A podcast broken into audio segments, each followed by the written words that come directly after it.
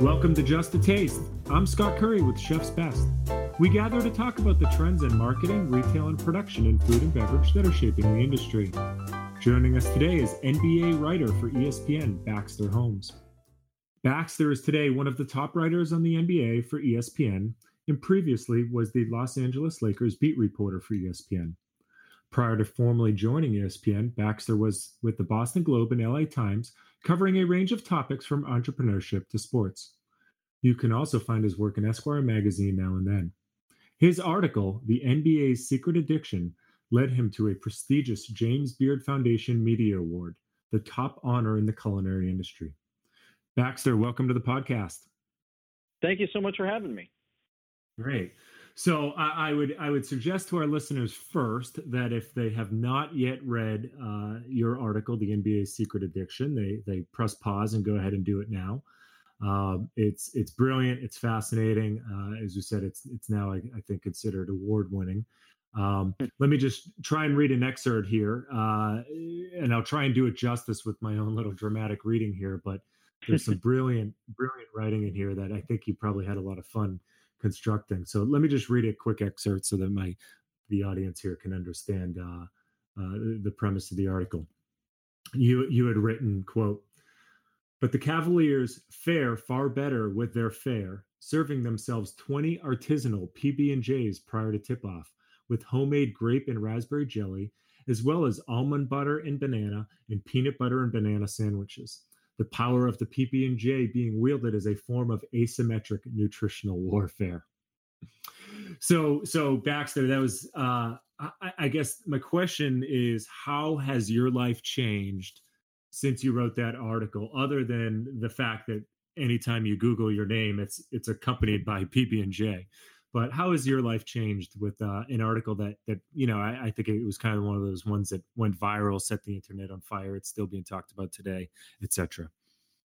Yeah, um, I mean, first I'll say that I never imagined that it would be go viral, that it would be as as popular as it was. You know, the the, the weeks after that story was posted, I was, uh, you know, swamped with interviews, um, and all kinds of requests and people wanted to talk about it. My phone just didn't stop going off. Um, it was, you know, I've never written anything that has received that much reaction, and it and it really has continued. You know, there was a stretch, and uh, I guess today, you know, continues it as well, where I've heard about that story probably almost every single day since I've written it. It's been more than a year, um, in some form or fashion. If it was receiving an email, a tweet um, you know, a note from somebody, you know, being introduced to somebody and hearing, you know, oh yeah, I read that story you wrote, or whatever the case may be.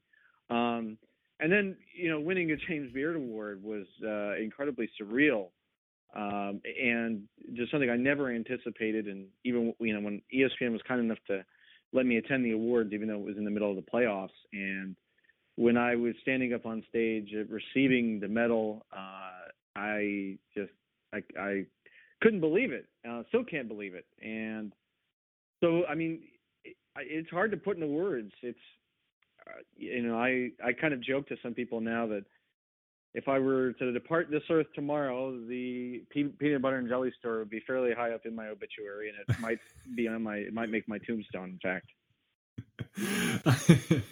it's uh you know come a long way from Oklahoma to receiving uh, a a culinary uh, industry media award.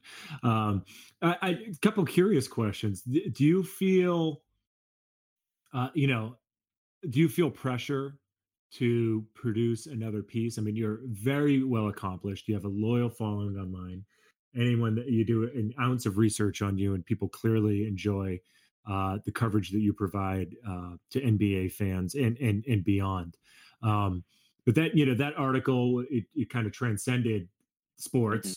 Mm-hmm. Um, you know, it's perhaps one of the more eccentric articles written about the NBA. Uh, it, it's it there's moments of tongue in cheek. There's moments of seriousness. You know, addressing um, psychology and control and consistency and comfort and mm. you know, you talk about it, it's like heroin, sex, cocaine, and you, you you read that and it's kind of tongue in cheek, but at the same time, you're like, wow, you know what, that that kind of is. So, um, do, do you feel pressure to you know kind of produce that type of um you know hit or home run, if you will, or or or is it just you're happy that you did? You know. It, it's a really interesting question. You know, on on one level, I want all my stories to um, be home runs. Now, I certainly can't control the level of, you know, going viral is kind of an interesting thing, right? It's it's it's not something that you necessarily have a ton of control over. Um, all you can really do is, you know, try to write the best story that you can. You know, you try to get the most interesting information, the most unique information that people can't get anywhere else. You know, report it to the fullest, write it in an interesting, compelling way that makes people want to stick around for the full story. And then you know you there's the it's in a lot of other people's hands at that point you know maybe how it's designed or promoted or what other news happens that day. And sometimes mm-hmm. if the stars align um, it can go viral and and that's it. Um, i was i feel tremendously fortunate that that one did. Uh, i don't know that i feel pressure to maybe re- to to do something that will hit at that level again that's such a unique uh, it was such a unique thing that happened with that story, and that story is fairly fairly unique in and of itself. So I don't necessarily, um, I don't necessarily expect to do something like that again. But I I, I want to write stories, you know, in general that are all um, successful to some degree that people enjoy reading, that they talk about, you know, whatever the case may be. Mm-hmm. Um, and popularity uh, being yeah. a measure for having you know reached people uh, and and you know pique their curiosity and, and and everything how how did you come across this story i know you know the nexus of the story is uh, uh kevin garnett of the boston celtics in 2008 yeah. during a championship run uh, you know uh, uh started eating peanut butter and jellies but uh, how was the the story first introduced to you Sure. So I was an intern at the Boston Globe in the summer of 2008 when the Celtics were in the finals against the Lakers, and I remember reading or hearing about that summer that uh, Kevin Garnett was making the team eat peanut butter and jelly sandwiches and was really serious about it. And I thought it was kind of interesting, um, quirky, whatever the case may be.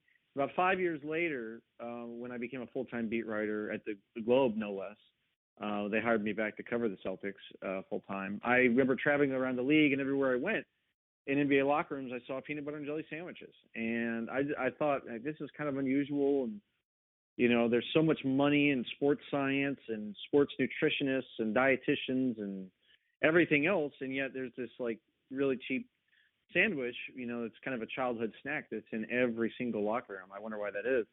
And uh, I asked my editor, then editor uh, Henry Abbott, who's amazing, if I could look into it, and he immediately said yes. And uh, it just kind of went off from there. And um, you know, I again, I the the editors were very excited with the material that I was, you know, I'd keep them updated on stuff I was finding, which seemed to get more and more eccentric by the day. Really, um, every time I'd interview somebody, it was, you know, this material was really interesting.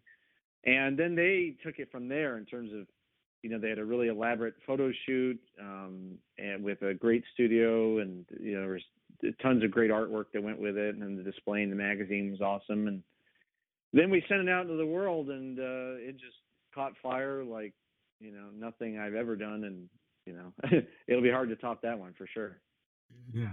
What other uh, are there any other kind of unconventional or peculiar, uh, you know, uh, eating habits that you've seen, you know, in your uh, I think at least here a decade plus of of being around locker rooms. Um, imagine you you you you don't want to name any names, but uh, yeah. You know, what what else have you seen out there that that has you know raised an eyebrow? Yeah, that's a good question. Um, I mean, if, if guys are superstitious, you know, as mentioned in the article, so it depends a lot player to player.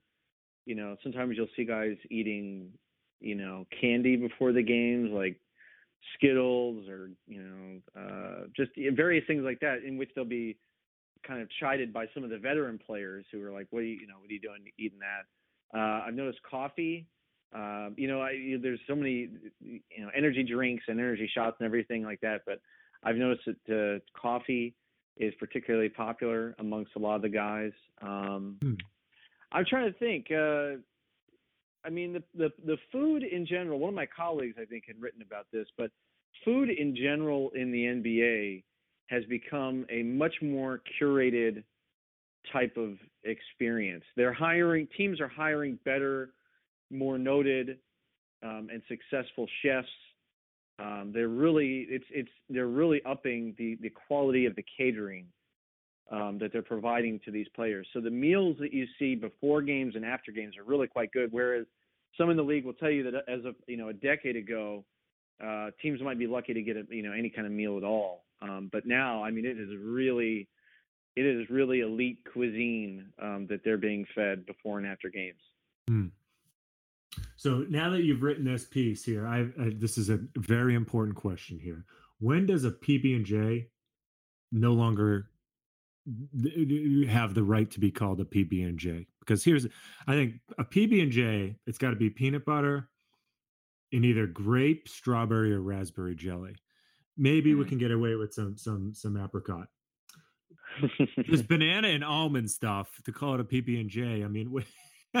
like yeah, yeah. You know, I, I think we're we're getting to a point where uh, there other foods are are streamlining off the brand of PB and J and you know in an illegal way. Yeah, no, I, I understand what you're saying. It's uh, it's and especially if you go to some of the cities, you know, like where Cleveland, where they're doing like almond butter and you know organic preserves and banana, or um, I think in in Milwaukee, they you know you could get like marmalade and Nutella uh, yes, there's the you know the the, the term PB and J is becoming you know kind of much broader. It's more about um, just the notion of like some kind of fruit and some kind of nut butter, uh, and that's you know that and then that becomes it. Uh, it is it's in it's it, well, that was one thing that really kind of surprised me was the variety, um, even the way it was prepared. You know, uh, crust, no crust, toasted, untoasted.